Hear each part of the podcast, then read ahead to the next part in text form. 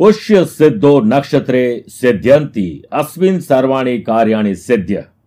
पुष्यंती अस्मिन सर्वाणी कार्याणि इति पुष्य। नमस्कार प्रिय साथियों, मैं हूँ सुरेश श्रीमाली, और आप देख रहे हैं चार मार्च, शनि पुष्य नक्षत्र, और एक विशेष सुपारी का उपाय जो आपकी ज़िंदगी में खुशियाँ भर देंगे, आपकी तिजोरी में धन भर देंगे। मेरे प्रिय साथियों, पुष्य शब्द का अर्थ है पोषण करने वाला। जो कि एक ऊर्जा शक्ति प्रदान करने वाला नक्षत्र है। इस शब्द के अनुसार यह नक्षत्र सौभाग्य, समृद्धि और सुख के साथ पोषण करने वाला माना गया है। पुष्य नक्षत्र के देवता बृहस्पति देव हैं और शनि इस नक्षत्र दिशा के प्रतिनिधि है, क्योंकि बृहस्पति शुभता, बुद्धिमता और ज्ञान के प्रतीक है तथा शनि स्थायित्व के। इसीलिए इन दोनों का योग मिलकर पुष्य नक्षत्र को शुभ और चिर स्थायी बनाता है। आप इस नक्षत्र में वाहन, भूमि, ज़मीन शेयर बाज़ार में या कोई भी ऐसा इन्वेस्टमेंट करना है, नया काम शुरू करना है, इसके लिए आप कर सकते हैं इस दिन। और यह बेहद लाभकारी माना जाता है। मान लीजिए कि आप गाड़ी लेना चाहते हैं, मकान लेना चाहते हैं, लेकिन आज नहीं ले सकते, यानी चार मार्च को आप नहीं ले सकते हैं तो क्या करेंगे? तो चार मार्च को कुछ धनराशि आप मंदिर में रख दीजिए नारियल के साथ। हे भगवान, मेरा मकान, मेरी दुकान, फैक्ट्री, ऑफ़िस, कोई भी शुभ और मांगलिक कार्य हो तो इसके लिए मैं आज ये धन आपके चरणों में रखता हूँ। और जब आपका वो काम हो, भले छह महीने बाद हो, छह दिन बाद हो, उस धनराशि को आप प्रयोग लीजिए, आपका काम सिद्ध होगा।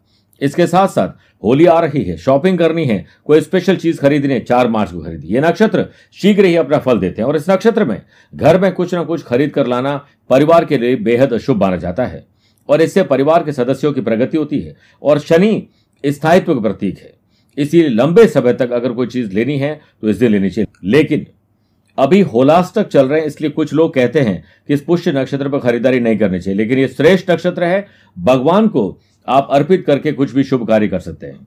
पुष्य नक्षत्र तिथि महीने में एक बार आती है, और अगर ये शनिवार के दिन आए तो बहुत शुभ होती है। इस बार शनिवार चार मार्च को पुष्य नक्षत्र होने के कारण शनि पुष्य का शुभ योग बन रहा है। साथ ही प्रदोष होने से और भी शुभ है। पुष्य नक्षत्र तीन मार्च को दोपहर तीन बजकर बयालीस मिनट पर प्रारंभ हो जाएगा।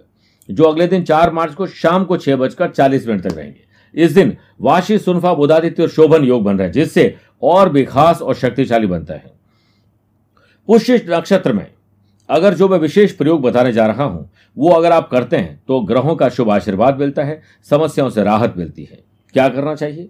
चार मार्च को सूर्य उदय के समय स्नान आदि कार्यों से निवृत्त होकर घर के आसपास स्थित किसी पीपल वृक्ष के चारों ओर कच्चा सूत यानी सफ़ेद रंग का धागा उसे सात बार लपेट दीजिए। उस पेड़ की धूप दीप करके शनिदेव का मनोयोगपूर्ण पूजन करें, शनि स्त्रोत्र का पाठ करें, या ओम प्राम प्रेम प्रोम सह शनि नमः इक्कीस बार जाप करें। शनिदेव से संबंधित कोई भी दोष है, उससे मुक्ति का रास्ता प्रशस्त हो जाएगा। इस दिन दाहिने हाथ की मध्यमा अंगुली में काले घोड़े के नाल का बना हुआ लोहे का छल्ला आपको ज़रूर धारण करना चाहिए। पवन पुत्र अंजनी सुत परम वीर श्री हनुमान जी के सहस्त्र नामों का उच्चारण करिए। आप आर्थिक स्थिति से तकलीफ़ में गुजर रहे हैं तो पाँच आपको लग्न मंडप सुपारी लेनी है, पाँच हल्दी की गांठ लेनी है, एक नारियल और एक चांदी का सिक्का लें फिर इन सभी को पीले कपड़े बांधकर उसकी पूजा करें और उसके बाद उसे अपनी तिजोरी या फिर पूजा घर में रखें। रोज धूप दीप करें, आपके जीवन में कभी भी तिजोरी खाली नहीं रहेगी।